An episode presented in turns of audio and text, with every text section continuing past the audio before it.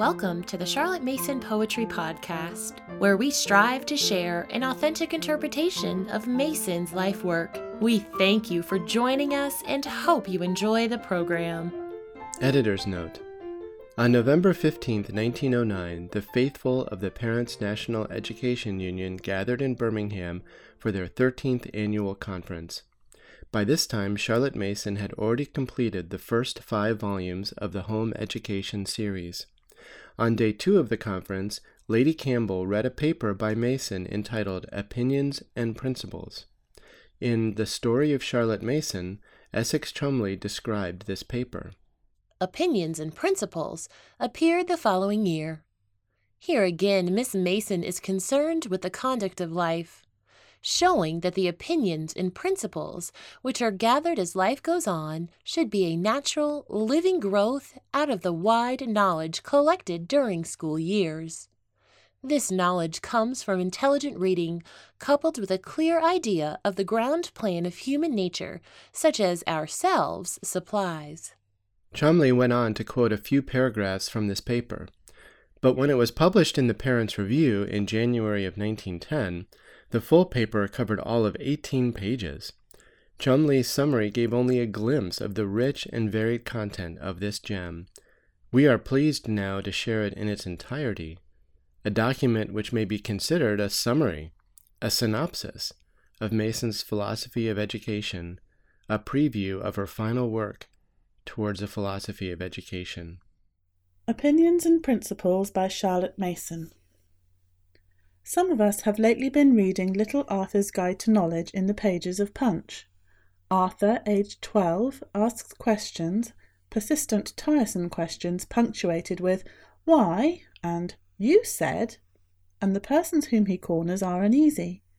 They are nice people, too, with notions about bringing the boy up well his father, uncle, elder sister, and governess. But the text upon which he examines them all is their own sayings and doings, and they come out badly. Two reflections suggest themselves that Arthur is an abominable little prig and deserves to be snubbed, and that his people are poor things, the boy being in a bad way who depends upon them for his bringing up. Now, Arthur is not really a prig. The trouble is that he says out loud, like a Maria Edgeworth child, what children usually keep to themselves, and his people who show up rather badly are good natured, well meaning, and as intelligent as the rest of us. The obvious conclusions we have drawn are at fault, but all the same, these punch papers are a contribution to our thought about education. Two things come out pretty plainly. First, that the boy wants to know, and next, that his elders and betters are not in a position to instruct him. What Arthur wants is material wherewith to form opinions, he must make opinions as he must make bone, and just as there is a long period of adolescence allowed for the forming of his bodily tissues, so a long period is set apart for his education in order that he may slowly and naturally collect material from which his opinions shall develop and upon which his principles may grow. Here is where little Arthur comes in as an illustration. He gleans in a bare field, and it seems to me that modern education, excellent as it is, fails in affording children the very abundant and varied mind stuff they should have from which to produce their opinions. Arthur's father and uncle and rather pedantic governess are, like the rest of us, most liberal with their opinions, or what they take to be opinions. But the boy does not find these satisfying. He does not want ready made opinions, but stuff from which to make them. A hundred things crop up every day upon which he unconsciously thinks the policeman at the corner, the sales advertised in shop windows, the fleet, the territorials, the South Pole, airships, his own family and their ways, the next door neighbours who somehow think about things in a different way.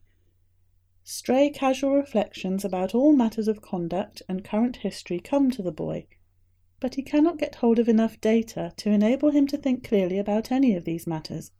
His life experience is too narrow, and the keen logic of a child's mind makes him aware that the people he knows palm off fallacies and prejudices by way of just opinions and sound principles. By and by he learns the trick, catches up the password of the moment, saves himself the trouble of thinking, and becomes in his turn flabby, elusive, rather one of a type than an individual. We are all apt to suppose that thought is free. We are willing to accept some kind of code, written or unwritten, for our actions and even our speech. But our thought, why, it would be intolerable to have that under rule. Surely we may think what we like, even if we must refrain from saying or doing the thing we think. This notion of the freedom of thought, the idea that our minds, at any rate, may behave as chartered libertines, that our thoughts are free to go where they will and pick up what they choose, reduces us to the condition of intellectual casuals. Something by way of thought must occupy our minds. We perceive no duty in the matter, no necessity for ordering our thoughts, or, what is more important, for providing ourselves with a periodical supply of material for intellectual digestion. So we go about in a state of avidity for any fallacy in the air that we may pick up and cherish as our opinion, to be passed on with a diligence worthy of a better cause. Perhaps our case is less serious than that which Emerson indicates in his own countrymen. We cannot quite say that seventy thousand Englishmen are going about in search of religion, but we pride ourselves upon a tolerance which may sometimes arise from the ignorance which does not know how to distinguish between things that differ. On social questions, we think with a fine, easy toleration of sentiments and situations which, thank heaven, we do not yet feel ourselves at liberty to emulate. This is the sort of thing. He is the sort of man that would die for his country. Now, I am a cosmopolitan. All countries are the same for me, and I would not die for any of them. Marriage ought not to be a permanent institution. It ought to end where love ends. I always forgive everyone everything. We can't all be alike and we can't all be heroes. This is the sort of stuff which is taken up with astonishing avidity, one silly season after another, and we should be surprised at the way notions spread like epidemics if we did not realize that multitudes are going about with famished minds in well fed bodies, to whom any windfall of a notion is better than nothing. In political matters, again, we trust to our newspaper, which is expressly the organ of our party, and do not look for the sidelights cast by other writings or for the illumination to be had from history and literature. What material we collect we get out of compendiums and lectures, and these cannot afford the copious detail upon which alone the mind is able to think. To quote Punch once more, Tory. But perhaps you have not read our papers. Radical. No, I have not, and I don't want to. Have you read this leader? Tory. No, I haven't, and I don't want to. That is it. We get our thinking done for us because, really, we don't know enough to think for ourselves. We are slow to recognize our need of a mental diet, various and good, served at short and regular intervals. And if this is necessary for the adult who has, so to speak, made his mental tissue, how much more is it so for young people who are making the very bones of their minds the opinions on which they take their stand? Perhaps we are not justified in entertaining or offering an opinion that is not the outcome of knowledge and reflection. An opinion about a person, for instance, whether one of our own acquaintance or a man in public life, depends for its value upon our intimate acquaintance with a pretty wide range of persons both in life and literature. Napoleon knew men, and his knowledge of the springs of conduct was one of the secrets of his amazing career. But then, he was not content to study men only. He read diligently, even in the midst of absorbing affairs.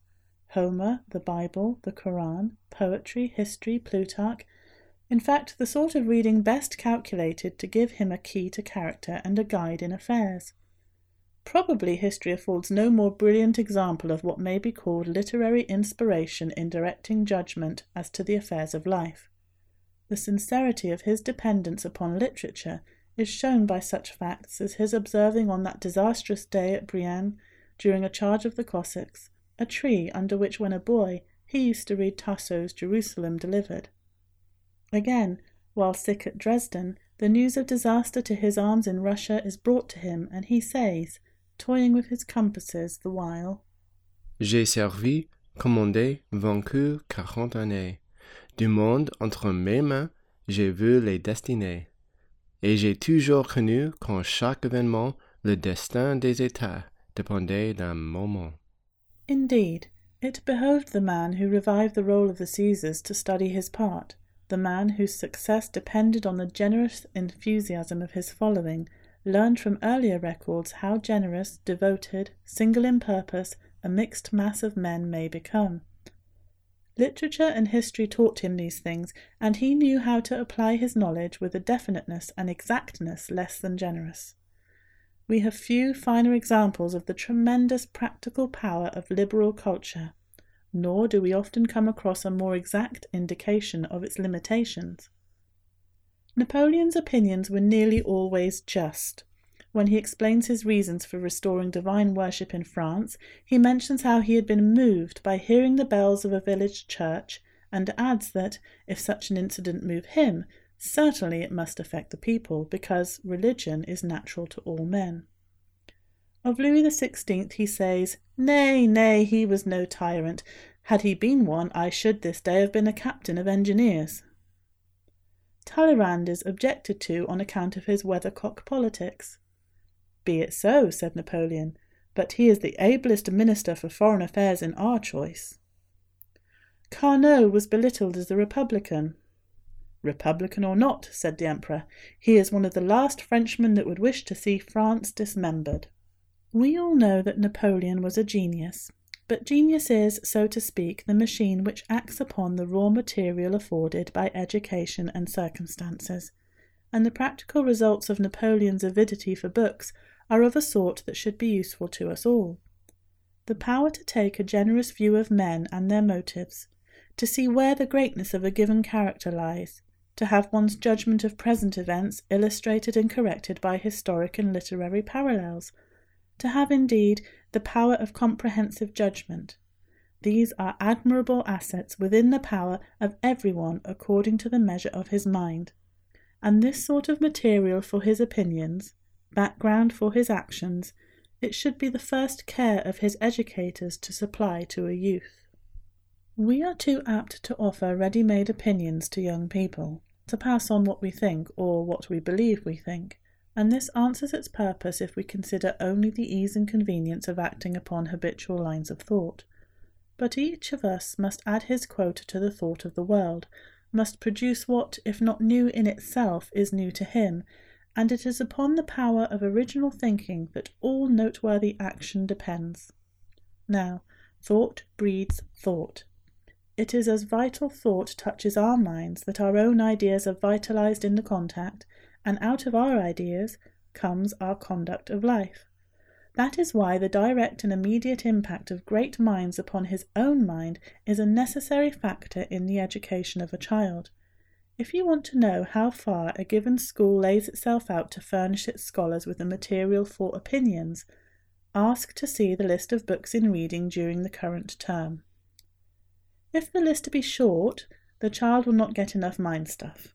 If the books are not various, his ideas will develop in one direction only.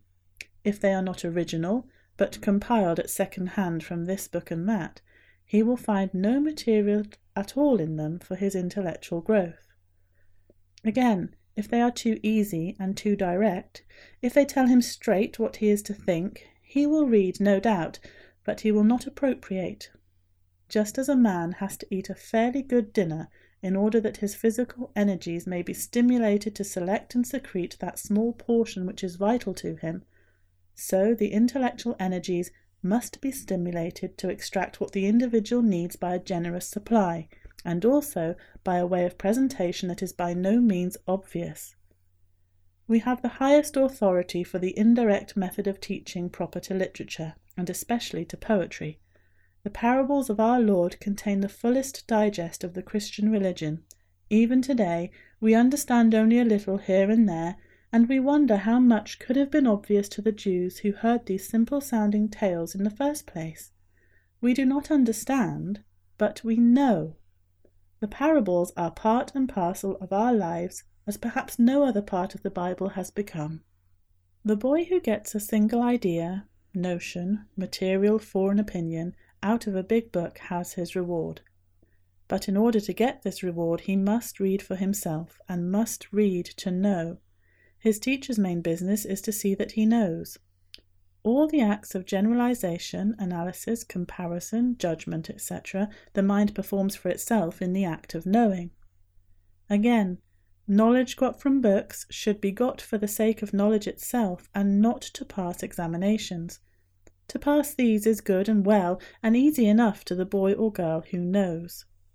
Only passing should not be put in the foreground as a motive to study. If the mind be preoccupied by any subsidiary motive, that intellectual digestion whereby intelligence is nourished does not take place. Opinions, then, are not to be entertained in a casual way. An opinion worth having must be the outcome of our thought and knowledge of the subject. It must be our own opinion, and not caught up as a parrot catches up its phrases, and it must be disinterested. That is, it must not be influenced by our inclination. Why need we have opinions at all is a question that occurs. Just because we are persons. Every person has many opinions, either his own, honestly thought out, or picked up from his pet newspaper, or from some intimate companion.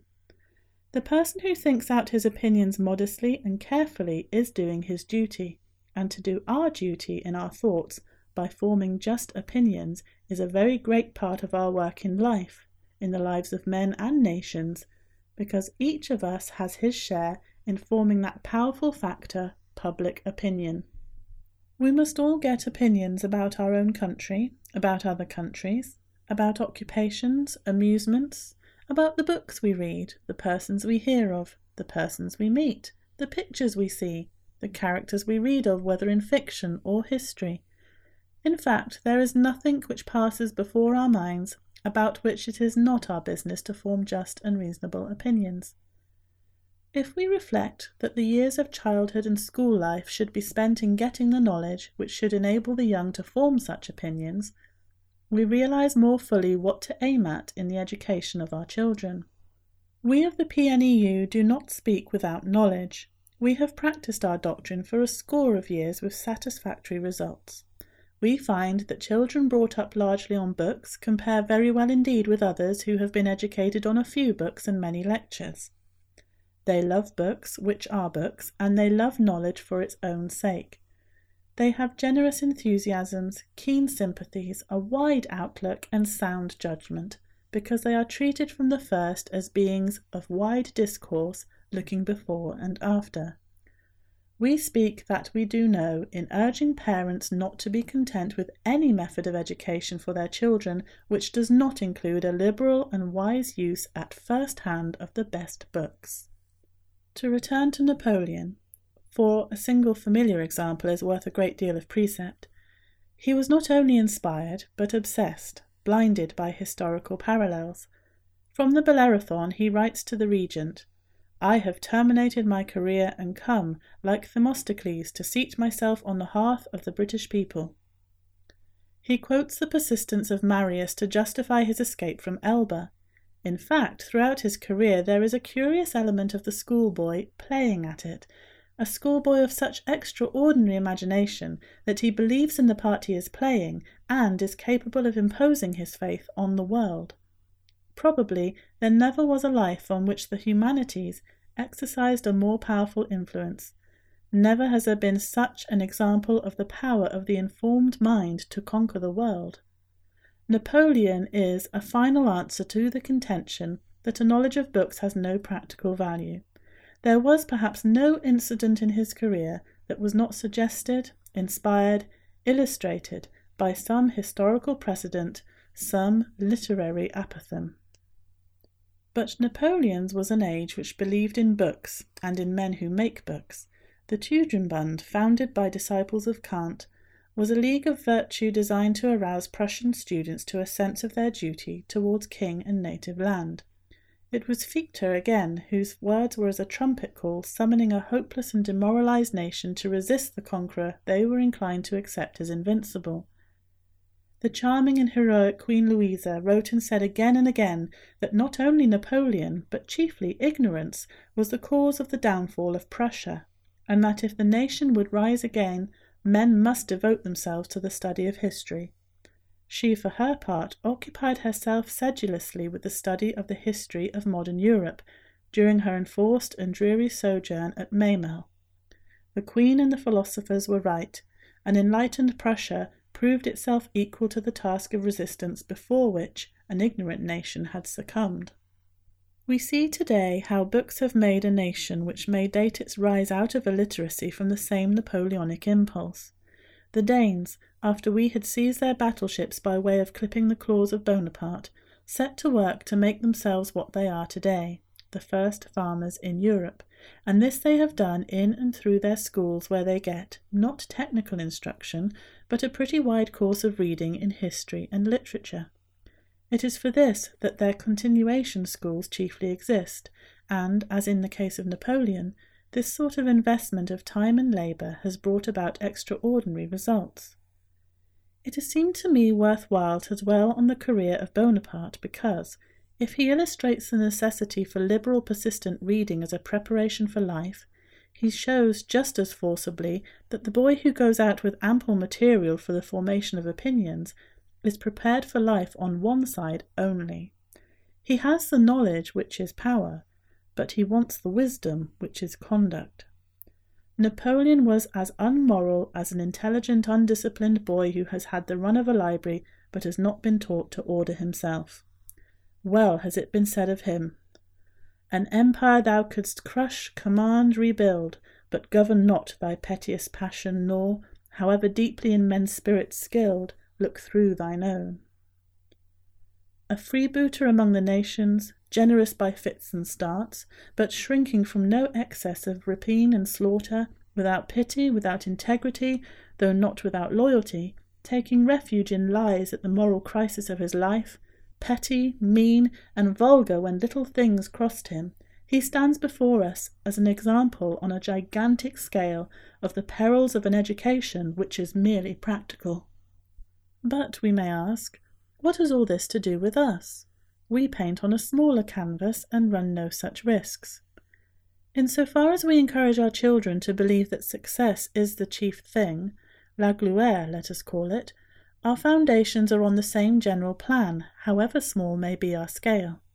Our children cannot do better than emulate Bonaparte in his wide and practical converse with books, but let us see to it that they have not only opinions in the one scale, but principles to counterbalance these in the other, and of right principles of conduct, Napoleon seems to have been curiously devoid. Did he fully realize that such restraints exist? No one is without principles, those settled rules of action by which a person chooses to guide his life. These guiding lights are principles of conduct each of us must accumulate, like his opinions, for himself. That is, we must each choose which we will have, but we are infinitely helped or hindered by the examples and by the motives which are set before us. The child who is brought up in a virtuous home usually makes an involuntary choice of principles of rectitude for his guidance. His school helps him to principles of manly honour, public spirit, loyal cooperation, good fellowship, of patriotism and loyalty.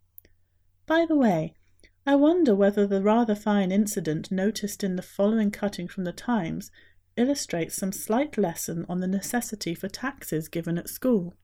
If so, it shows that a little goes a long way, and Birmingham may be proud of her patriotic citizen endowed with power and will to extract from a little information a fine principle for his guidance.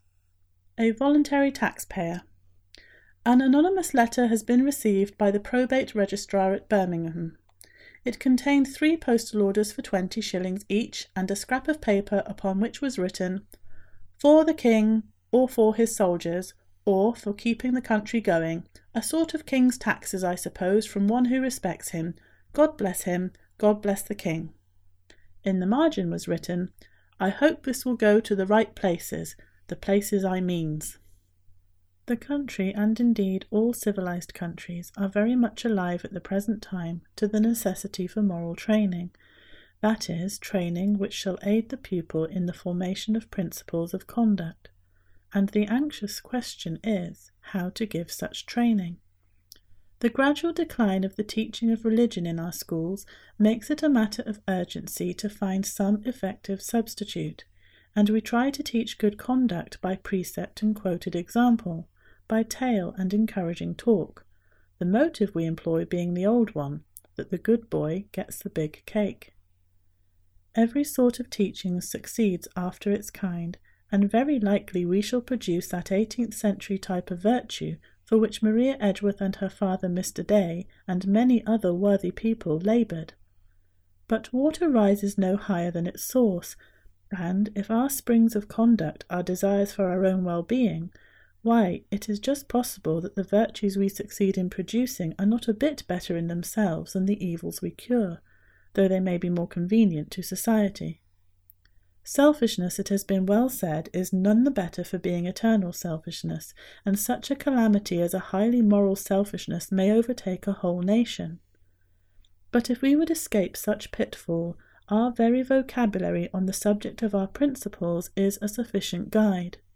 For example, we must do our duty, we say, and duty is that which is due from us. We ought to do so and so, we say, and ought is that which we owe. To whom do we owe, and who is it that claims dues from us? Our neighbours, our fellow men, we say, our parents, relations, and other people generally.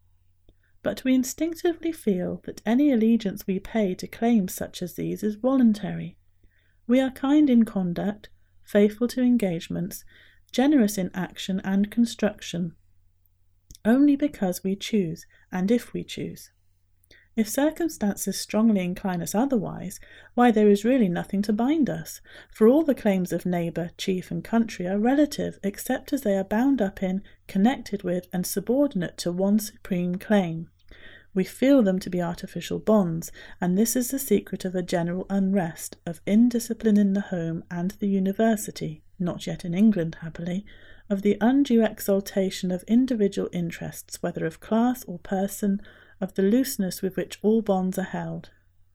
We know how the good and wise in a great sister country deplore the commonness of divorce, but that is only symptomatic, an indication in one direction of the loosening of bonds in every direction. We are becoming emancipated from duties and responsibilities, and though out of that virtue which is ineradicable in us, we take up causes with enthusiasm, our wilful zeal in a cause does not make up for ordered persistence in a duty. We admire what we call pagan virtues, whether in ancient Greece or Rome or in the Eastern nations of today, and we say that virtue may exist without religious sanctions.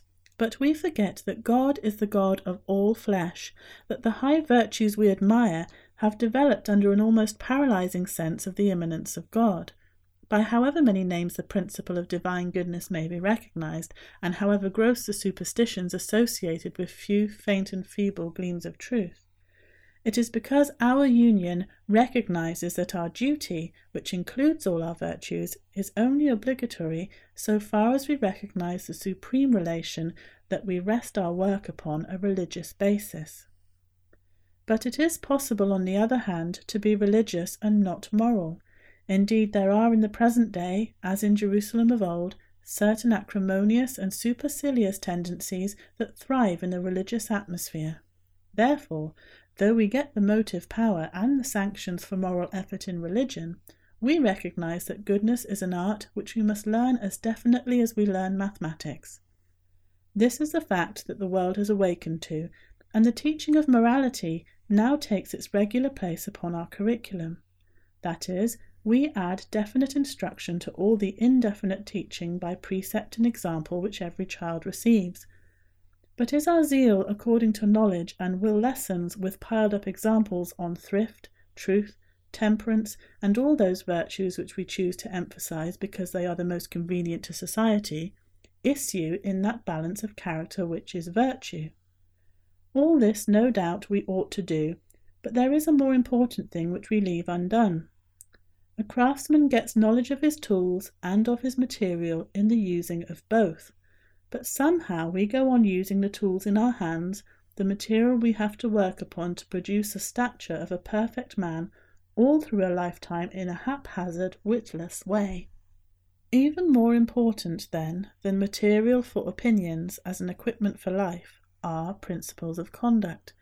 And though we all gather these as we go on, get together our code of principles, good or bad, sound or unsound, we should, I think, be greatly assisted if we had some reasonable ground plan upon which to work, if we considered, that is, our material and our tools. It is well to appeal to the emotions through tale and song, but emotional response is short lived and the appeal to the emotions is deadened by repetition. The response of the intellect to coherent and consecutive teaching appears, on the contrary, to be continuous and enduring. Boys and girls have as much capacity to apprehend what is presented to their minds as have their elders, and, like their elders, they take great pleasure and interest in an appeal to their understanding which discovers to them some ground plan of human nature, a common possession. It is inspiring to them to know that all beautiful and noble possibilities are present in everyone, but that each person is subject to assault and hindrance in various ways of which he should be aware in order that he may watch and pray. However much hortatory teaching may bore both young people and their elders, an ordered presentation of the possibilities that lie in human nature and of the risks that attend these can hardly fail to have an enlightening and stimulating effect. An appeal to the young to make the most of themselves because of the vast possibilities that are in them and of the law of God which constrains them seldom fails but such an appeal should take the two lines of indicating duty and showing the possibility of fulfillment. In our moral as in our intellectual education, we work too much upon utilitarian lines. We all want the impulse of wider and deeper conceptions. We know that a boy may be taught how his body is served by certain appetites, and that each of these servants is on the watch to become ruler. That rest, a good servant, may become sloth, a tyrant, that serviceable hunger may become degrading gluttony, that each appetite has its time, that to keep the body pure is one of the great duties we have in the world, that we, too, have a tree of the knowledge of good and evil planted in the garden of our bodies, that tempters come to us also and tell us that we may eat and not die, but be like gods, knowing good and evil, but that the moment we eat, that moment we begin to die, that those who keep pure in heart shall see God, not only when they die, but with the eye of their soul about them and beside them. This sort of knowledge will help a boy to glorify God in his body, and the sense that each of the appetites so necessary to his body must be kept in subjection as a servant, and not allowed to rule as a master, will give play to that fighting instinct upon which the safety of each single man's soul must depend. A boy may be taught what wealth he possesses in his five senses, all the joys he holds in seeing and hearing, in touching too, though only the blind know how satisfying these may become. He may be taught that slothfulness in the use of his senses brings with it deprivation and is an offence, and that each one of these so serviceable senses may be pampered until it becomes a tyrannous monster. The pleasure of seeing may send him about agape for shows. Touch, that most pervasive, most useful servant, may become a cause of irritability and peevishness. Boys and girls may be taught not to say or think that they do not like porridge, or mutton, or potatoes, lest the time should come when they want things with many flavours to please their taste, and learn to live for the enjoyment of their dinner. Every young person may learn not to allow himself in daintiness about food, but to be rather glad when things are served which he does not like, because this gives him an opportunity to keep taste in its proper place, that of servant and not of master. Again, a boy should have some conception of the delights which his intellect is able to afford him, how science, history, mathematics, philosophy, literature, art are all before him pleasant places and delectable to be opened by the key of knowledge which he must labour to get, and that his chief hindrances are inertia, a sort of sloth which makes us unwilling to begin to think of anything but the small matters of everyday life, and habit which goes always over the same ground, an excellent servant but a bad master, inclined to sterilize intellect and narrow life. Let us inspire the young to have, like Leonardo, a spirit invariably royal and magnanimous, ever increasing in knowledge of nature and art, of literature and man, of the past and the present. If, in the domains of intellect, imagination, the aesthetic sense, reason, of those desires which make for the sustenance of the mind as the appetites do for that of the body, if in all of these it is our business to see that young people are put in the way of finding principles for their guidance, still more do they require instruction in the ordering of the two great moral principles of love and justice which reside in every person. They must know how to distinguish love from various counterfeits, that, as we are all capable of warmth, liking, friendliness, love, so we are all capable of coldness, dislike, aversion, hatred, and that our dislike is commonly not the fault of the person we dislike, but our error in disliking. It is good for a boy to know that he has within him funds of pity, benevolence, sympathy, kindness, generosity, gratitude, courage, loyalty, humility, gladness. And it is very good that he should know that he is not exceptional in the enjoyment of all this moral wealth which is lodged more or less in the bosom of every human being. Still better is it that he should be put on his guard lest pity be inactive or degenerate into self pity. He should be made aware that selfishness, fastidiousness, slothfulness, good nature itself are ready to obstruct every movement of that benevolence or good will which we have it in us to bestow upon every one. And so with every manifestation of love, each being attended by its own particular antipathies. A boy is promoted, too, when he knows that he has justice in his heart, that we are all able to pay the dues of justice, to maintain our own rights, and to yield those of all other persons that we are able to show the justice we owe to the persons of others, to observe truth, that is, justice in word, integrity, or justice in action, to keep ourselves just in thought by forming sound opinions, just in motive by maintaining good principles, just to ourselves in the due ordering of body, mind, and heart. The boy should know, too, the function of conscience that conscience may be tampered with and must be instructed, that in the instruction of conscience, after the Bible itself, poet and essayist, novelist and dramatist, historian and philosopher come to our aid, that in the government of the body, conscience demands temperance, chastity, fortitude, and prudence, that nature, science, and art, sociology, and self knowledge all lend themselves to the instruction of conscience that conscience chides us for the commission of sin, but that only the instructed conscience perceives sins of ignorance, allowance, prejudice, that every power and function a person possesses and exercises is also an avenue for temptation of one sort or another. Therefore, the boy must learn the way of the will, must realize that the labor of choice is upon him every day and all day.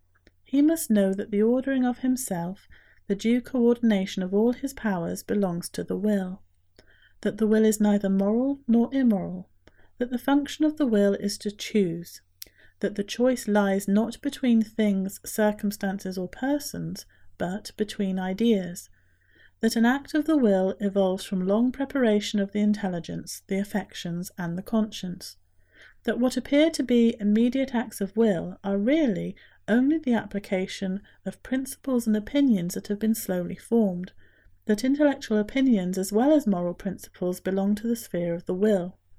He must know that the will asserts itself not by struggle, but by a diversion of thought, to be repeated as often as the erring impulse is renewed.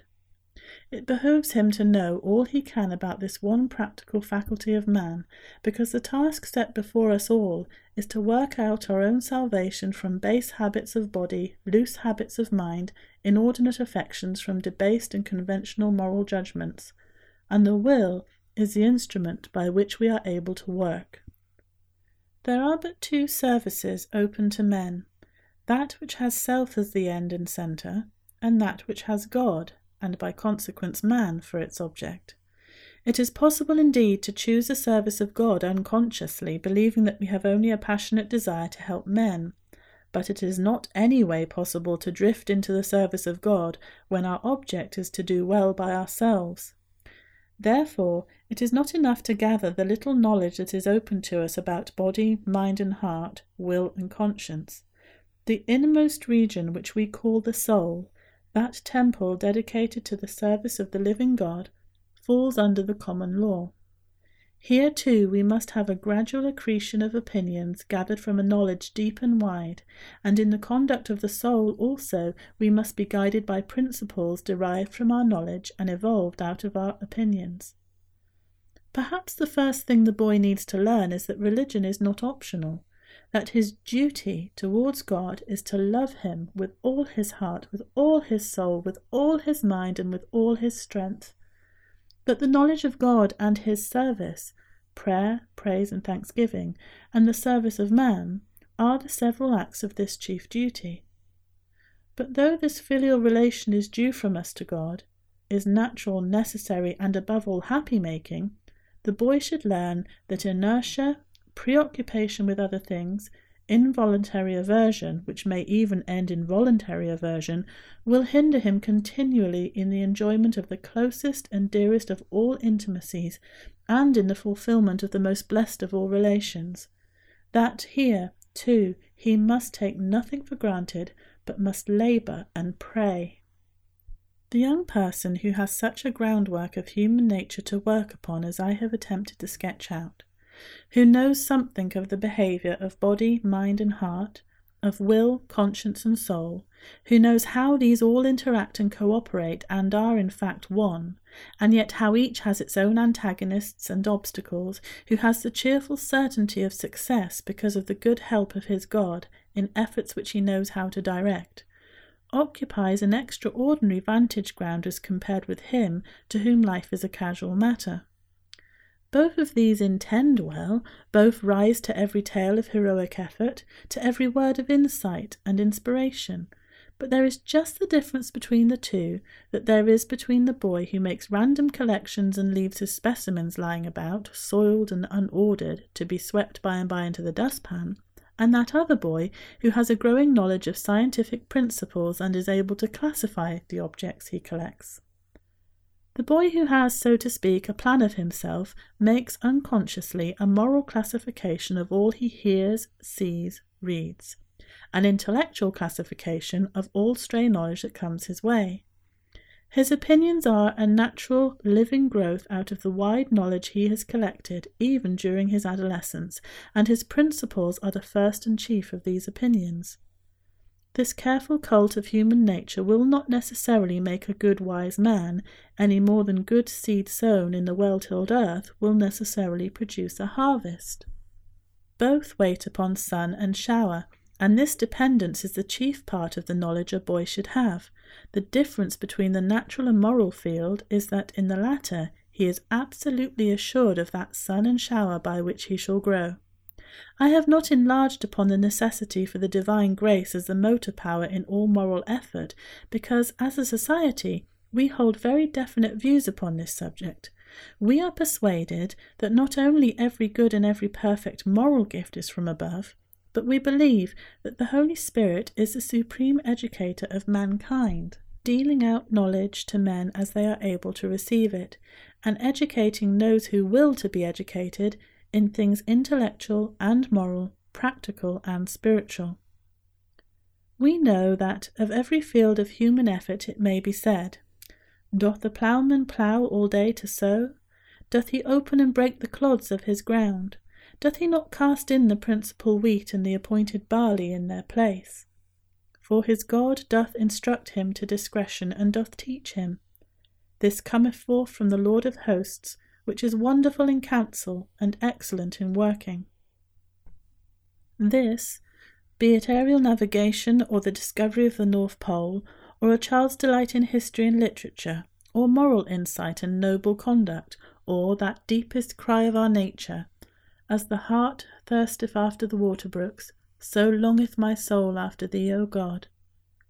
We are one and indivisible, and all these things in their season come to us from above but all of them come by way of a natural return for diligent and understanding labour. Today we are diligent enough in haphazard ways, but does it not behove us also to put to ourselves the question, Have ye understood? Everyone knows the truth of all that I have advanced, and yet we go on in a casual way, chiefly because this kind of programme seems so vast and indefinite that we do not know how to attack it, and we leave our children at the mercy of every wind that blows for chance opinions and principles. Now, this is what we of this union have to offer to our members. We really have outlined a scheme of education that affords the wide field that I have indicated from which to gather opinions. We have outlined, too, such a ground plan of human nature as I have sketched out. What is more, we know by the experience of a number of years that children take with the avidity of one who gets what he wants to such a scheme of moral and intellectual education. I say we, as a society, have these things to offer, but I recognise thankfully that the general trend of educational thought is in these two directions. Therefore, we think we may urge upon parents the advisability and the duty of conducting their children's education upon some such lines, and of seeking the ever willing cooperation of teachers in giving such an education as shall issue in just opinions and sound principles. There are various parts of education that I have not touched upon. May I beg you to believe that we do not leave those things undone, but that because it is not possible to treat of the whole of so great a subject in a single paper, I have confined myself to the consideration of two articles of a boy's equipment opinions and principles. If you have enjoyed this episode, please leave us a rating or a review on iTunes. Thank you for listening to the Charlotte Mason Poetry Podcast. We hope you enjoyed the program.